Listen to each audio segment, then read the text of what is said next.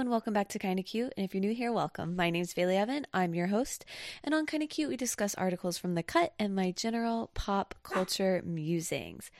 Guys, so much has happened since last episode. We had Midnights by Taylor Swift come out. We had a Harry music video. Nick Cannon's having another child. What's new? Okay, let's pause on Midnights for a second. I have to say, just to give a quick little review on it, I find it to be like a very solid album, and I'm definitely a girl who prefers Taylor's more mainstream pop sounding albums more than the Evermores and the folklores of her repertoire, if you will.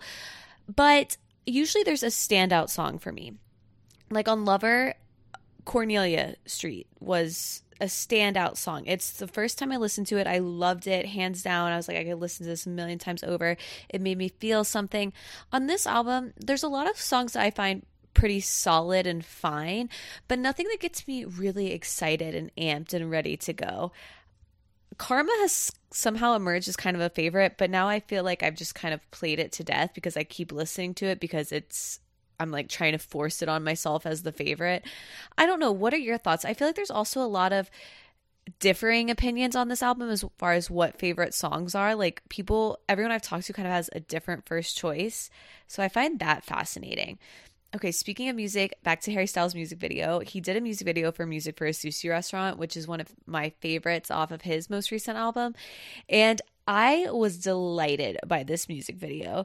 People were so grossed out by it because in it he plays this sort of squid man, like he's half squid, half man. It's giving the 13th year on, you know, the Disney Channel original movie. And I just think it's hilarious. Like he's captured as this squid man. He has this full beard. And then they kind of like zhuzh him up. You know, they give him like little pearl necklaces, little clips. They cut his hair. They make him freshly shaven. He performs at the sushi restaurant and sings music. And one day he's singing the song and his voice kind of cracks. And he's like, oh no, I'm going to be eaten. I'm going to be made into sushi. And it's sort of ambiguous what actually happens to him. But then it pans to the sign of the sushi restaurant and it's a neon light of him like sliced up as sushi. I just think it's so absurd and hilarious and I I love when music videos just are a little bit unexpected and I feel like it fits the tone of that particular song. I just loved it. It it delighted me. We also had Halloween happen. Um, I feel like the only thing people are really talking about is Heidi Klum dressed up as a worm. My personal favorite was Liz Gillies and Ariana Grande dressed up as characters from Best in Show. You have to go look at it. Best in Show is hilarious, hilarious movie. It's like a mockumentary, and Jennifer Coolidge is in it. Jane Lynch, and honestly, watching Liz play Jane Lynch's character, I'm just like, she is such a talented actress. I thought she absolutely killed it.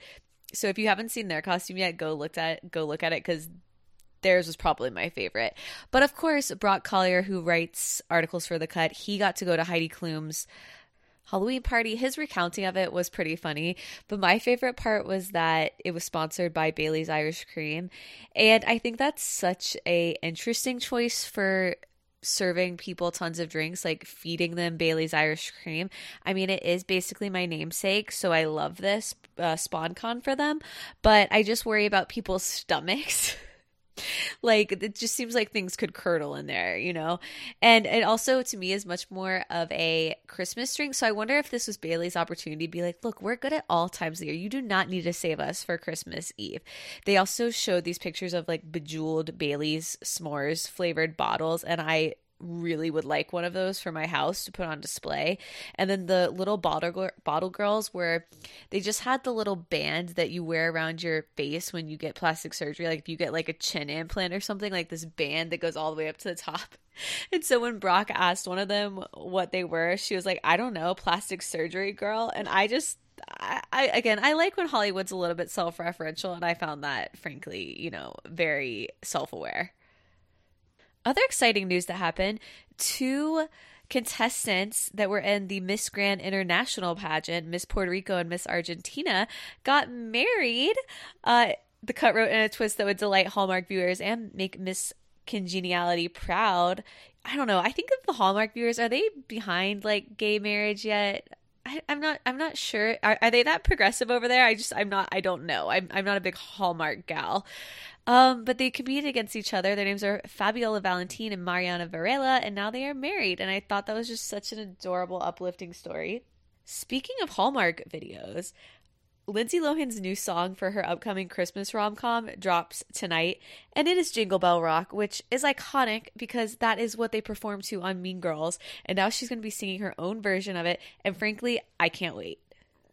A little bit of the audio from it was in the trailer for the movie, but I want the full thing. I hope there's a music video accompanying it. I just hope they go all out. And again, very self referential. You know, the joke, they're in on it. And I love that for her. I also have to say, I am one of those people when November 1st hits, I am in full Christmas mode. I am ready to have my house decorated. If I didn't have to wait till after Thanksgiving to get a real tree, I would have my tree up now. It's one of the main reasons I kind of want to get a fake tree just so I can pop that little puppy up and revel in the beauty that is Christmas decoration. And if anyone has a problem with that, I say try it because honestly, getting to be around Christmas decor and go through all of the pain of setting it up, you want more time to appreciate it, right? Like you're hauling all that shit out of your attic, out of your shed, out of wherever you put it. Like give yourself some time. If you put it up on December 1st, and then you take it down right after Christmas, that's barely any time. That time flies. That time of the year already goes so fast. So give yourself some time to appreciate it. I'm telling you, it puts me in an amazing mood. I just feel better about life in general when my Christmas decor is up. I do make Kinsey do it for me because I'm lazy. Um, so it's even better. Like I come home one day and it's just up, you know? I do help her on parts, but she's she's better at it. She she has an eye for it and the patience for it that I sometimes do not have. That being said, I do like to continue watching scary movies up until like at least Thanksgiving because I feel like Halloween tends to sneak up on me and I like to watch scary movies at this time of year. I like them any time of year. I'm not like a big horror movie buff, but I, I enjoy them.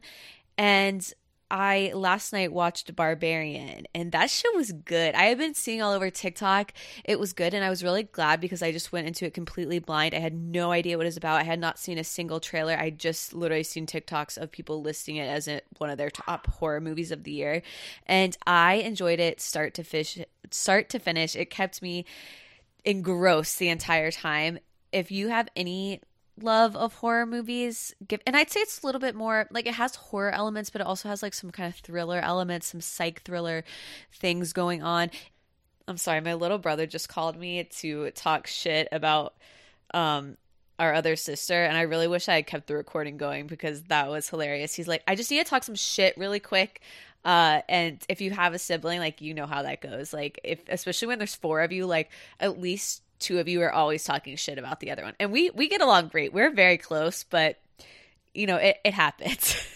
but yes, Barbarian, if you've watched it, let me know because I actually thought there was some really great symbolism in it. Again, I want you guys to go into in it blind if you do decide to watch it, but I just had to give my little little plug for it right there. I also have to say about this time of year, I also enjoy it because of the amount of gift guides that come out. I'm such a sucker for gift guides. Gifting is high up on my love language. The Goop one has come out and I have not looked at it yet. I was pretty underwhelmed with Oprah's, honestly. I feel like in the past few years, hers become kind of one note. Like it's a lot of cozy items, which I always appreciate, and like food items, but I just want a little more variety. I feel like they've become sort of repetitive. And Oprah's favorite things is like I mean that that shit is my jam. Like I always read it every year, but I just I need her to spice it up a little bit. With that being said, happy holiday season, and let's get into our first article of the day. Unfortunately, this first article makes me a little sad, especially because I just love Rihanna and she normally can do no wrong in my book. And I don't believe this has been actually actually confirmed, so take it with a grain of salt. But if this is true, I'm very baffled because beyond anything else, it just seems like a strange branding direction to go. All right, so to get into it, this article is called Why on Earth is Johnny Depp in the Fenty Show by Claire Lampen. So, Fenty is obviously Rihanna's clothing lingerie line. She's known for having these really amazing fashion shows that incorporate music and a lot of diverse different body types and different women. So it's rumored that Johnny Depp is going to have like a significant role in the actual fashion show and be either the first or one of the first featured males to ever be in the fashion show. And as I'm sure we all recall, obviously Johnny was in the news very heavily this year because of his defamation suit against Amber Heard. And while I say this is a rumor, it is being reported by TMZ, which a lot of people might take as sort of like tabloid fodder. But I will say that it tends to be that TMZ does not report on things until they are pretty sure there's some legitimacy to it. Not saying they're always right or that everything they say is fact. I just think they must be getting this from a pretty reliable source or they wouldn't put it out there. So it says he'll make an appearance in Rihanna Savage by Fenty Volume 4 runway show in a star moment. And it goes on to say that Rihanna and her team invited Johnny to be a part of it, and both sides were super excited to make it happen. And as the cut writes, I'm sure he is, but Rihanna, really?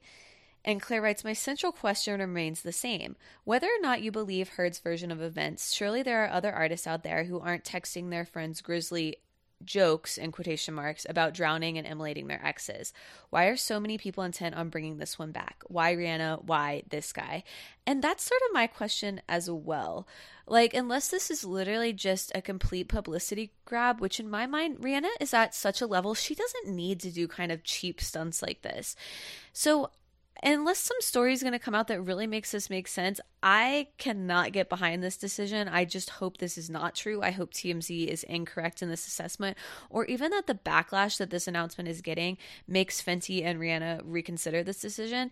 Because, I mean, I'm not a businesswoman, really, but I can't imagine this looks good for the brand that, like I said, has built its image on inclusivity and, you know, almost like feminism and just kind of women's empowerment to do something like this in literally the same year that this trial went down. It just does not read to me as something that makes any sense or even that they would really seriously consider. So I just wonder if this is something that's being put out by Depp's PR team or again by Fenty just to kind of stir up some press. Again, I don't think they need that, but you know, who knows. I'm I'm tr- I'm really baffled by this decision and I can't in any way see how it's a good idea. Okay, the next story you guys may be sick of, but I can't help it. I needed closure on this story, and this is my favorite sort of celebrity story. It's so much lighter than, you know, Johnny Depp potentially being in a Fenty fashion show. It's very low stakes to me, even though, as I said last episode, I think treating service people horribly is beyond disgusting. But I just feel like this whole back and forth between Keith McNally of Balthazar, the restaurateur, and James Corden, it just is the gift that keeps on giving. And I'm kind of sad that it seems like the chapter on the story is closed, but I had to catch you guys up on what happened, okay? It says James Corden decides he's sorry now by Claire Lampen. I also have to correct myself. Last episode, when I was reading the notes that were in Keith McNally's Instagram about the hair and the food incident, it said, you know, table 26 and while this is diabolical it happens. So i misunderstood. It was saying that the hair in the food is diabolical not the table. I literally was like what is the wrong with table 61 like why don't people want to sit at table 61 so i'm glad that has been clarified for me and i hope i've clar- clarified that for you as well. Okay so since that happened James Corden did an interview with the New York Times and the person who was interviewing him for the Times was sort of like, "Oh, I'm glad you're doing this interview because I thought you might back out considering all the shit that's gone gone on." And he's kind of just blows off. He's like, "This is so petty. It's so below me." Blah blah blah. And then during the interview, the James Corden and the interviewer overhear a woman sending back eggs that she ordered. And then James Corden says, happens every day. It's happening in 55,000 restaurants as we speak. It's always about eggs. Can you imagine now if we just blasted her on Twitter? Would that be fair? That's my point. It's insane the, people have been surmising that literally James Corden might have planted this woman, and honestly, I don't think he's above that. I could totally see him doing something like that. The timing is just too perfect because I can't tell you the last time I actually overheard someone sending back eggs. I know it does happen in eggs, obviously. They always say, like, if you can cook eggs, that's the sign of a good chef. So I know they're a finicky thing to cook, even though they seem very simple, getting them exactly how people want them, and people have very definitive ideas about how they want their eggs. I get it. I get all of that, but it just seems too too convenient. And as the cut points out, it would be so wild to put that woman on blast because unlike James Corden, she is not a celebrity with 10.9 million Twitter followers and his own network talk show. Um yeah, there's that to consider. And then about the incident, he went on to say, I was there. I get it. I feel so zen about the whole thing because I think it's so silly. I just think it's beneath all of us. It's beneath you. It's certainly beneath your publication. Oh man, when I tell you I read this and this just confirmed his disgusting behavior to me, the fact that he thinks this is beneath him and that it's beneath the New York Times to me tells me he's the type of person that does not believe that everyone should be treated equally and fairly.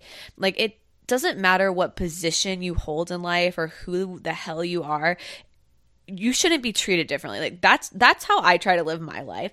And the fact that he's like ugh it's just so beneath us just goes to show that he clearly puts himself on this pedestal that he doesn't view restaurant servers as being at he also said in this interview that he had not done anything wrong on any level. So then Keith McNally goes in again. He posts another Instagram.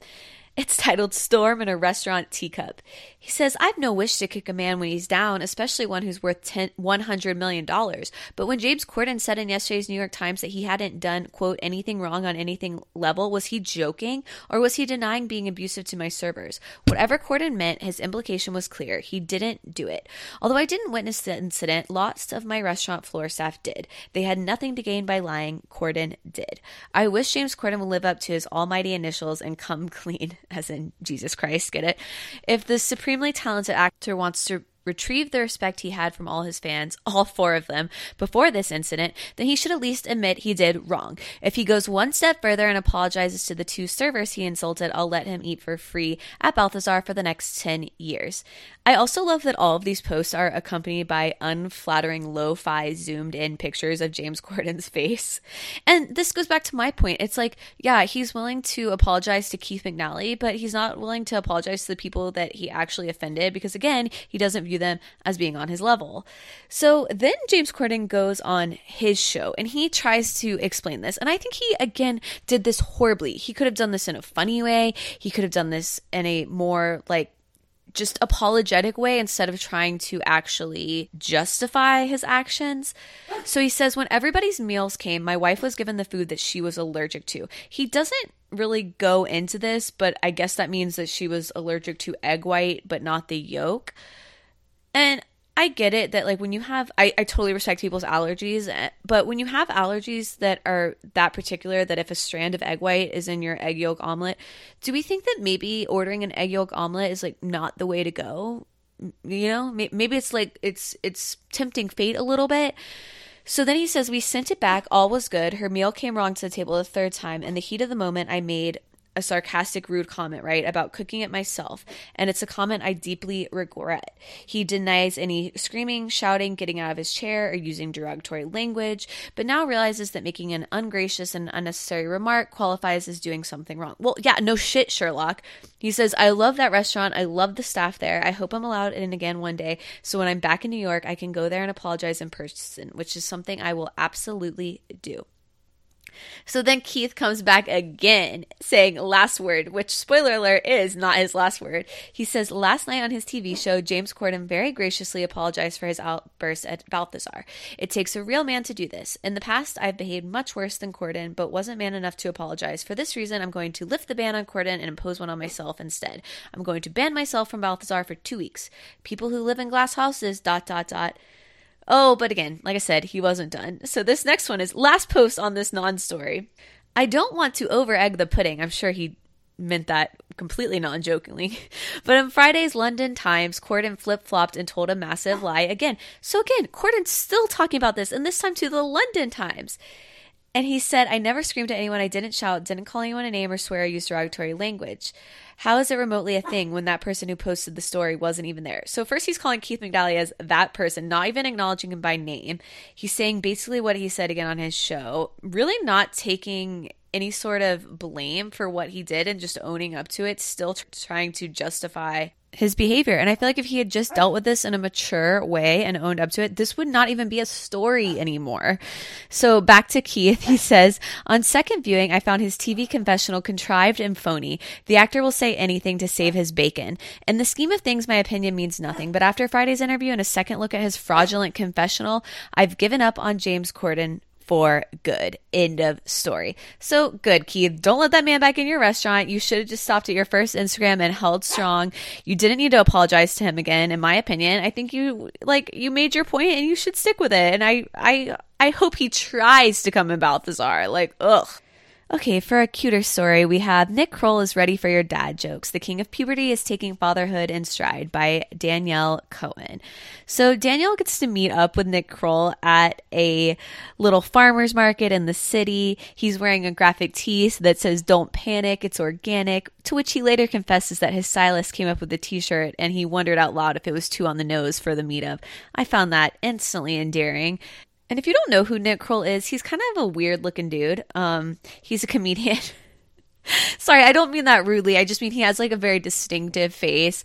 Uh, he was one of the creators of Big Mouth. He had a small part in Don't Worry, Darling. He actually plays Olivia Wilde's character's husband. Like many actors in that film, I felt like his role was wildly underutilized, or his skill set was underutilized.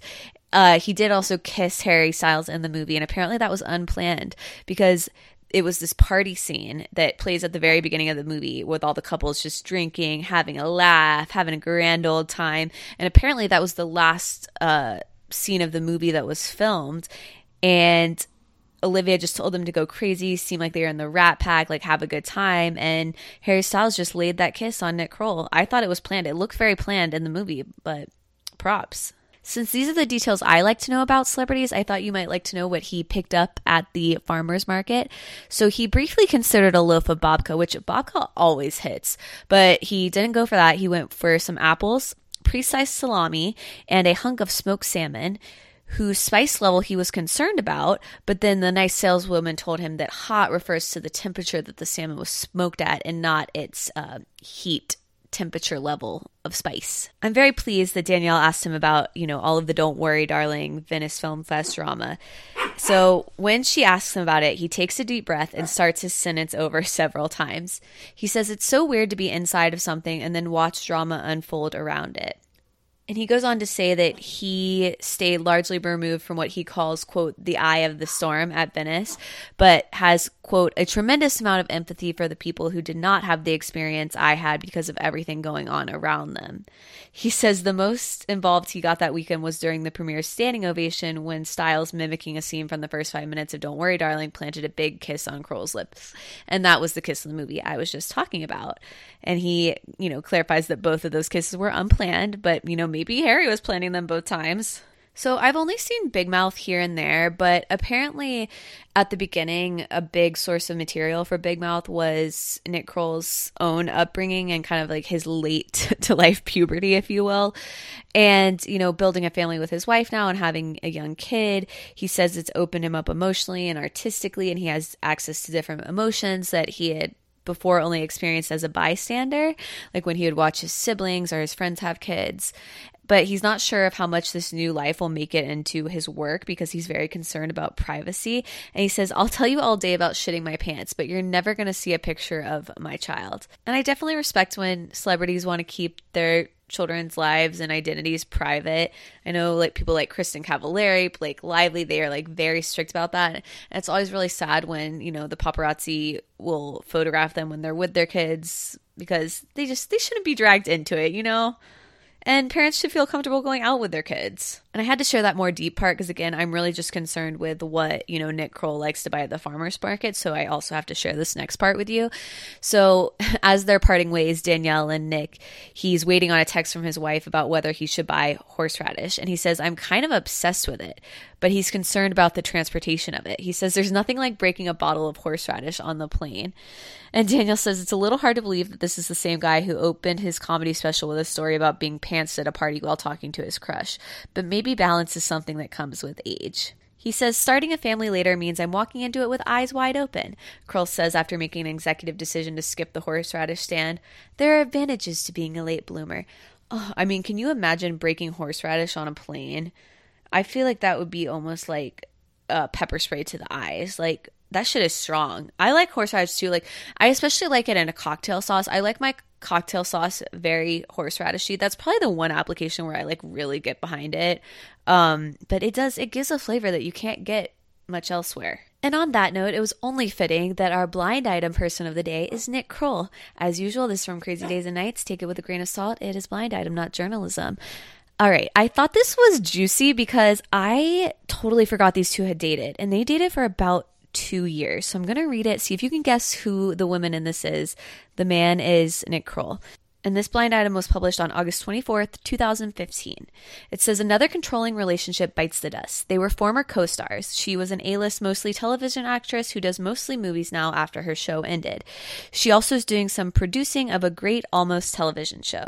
Apparently, his constant, quote, advising just wore her down to the point she couldn't take it any longer, and the two are over. So the woman in this is Amy Poehler and she dated Nick Kroll for, like I said, two years. And it's funny because I was looking up articles from when they split, and you know, the insiders close to the couple said they broke up because it just couldn't work out with their schedules, which I always feel is such an easy out when you don't really want to explain why you broke up. Like, I feel like celebrities use this all the time. They're just like, oh, our busy schedules, it just wasn't going to work out. And interestingly, Nick Kroll was Amy Poehler's first relationship after she divorced Will Arnett. They had been married married for about nine years, and this was, you know, the next one she jumped into. And Nick Kroll is married to Lily Kwong. They got married in 2020, and like I said, they now have a child together as of recently.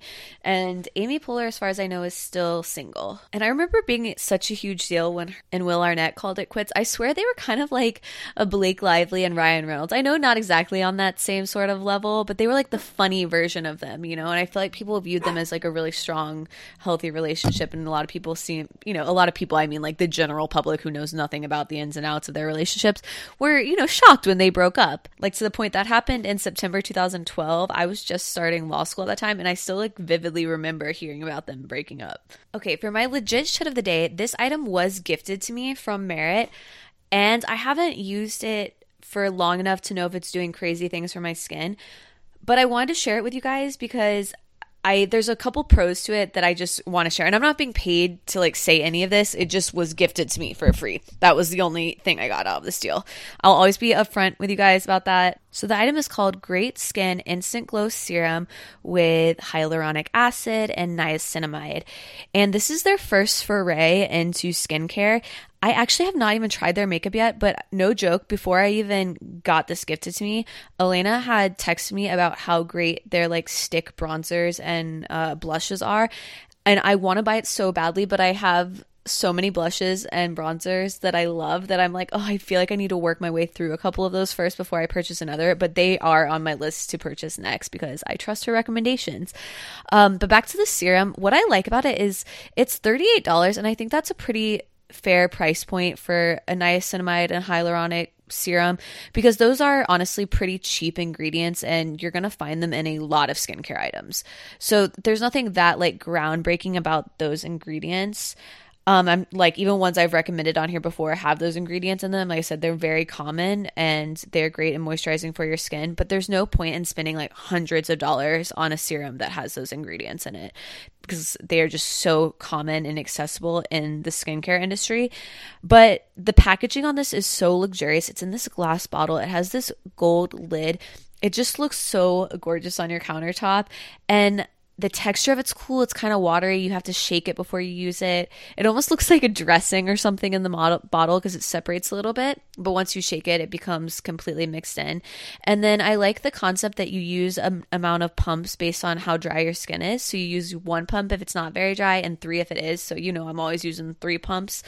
Um, and just if you do end up trying it because you're on the search for like a nice like lightweight serum let me know if you like it because hopefully it'll help like plump up your skin a little bit leave it a little bit brighter help with a little bit of tone so I just wanted to give a shout out. Like, thank you to Merit for sending that to me, and I'm excited to keep using it. Thank you guys for listening, and I will see you next week. Bye.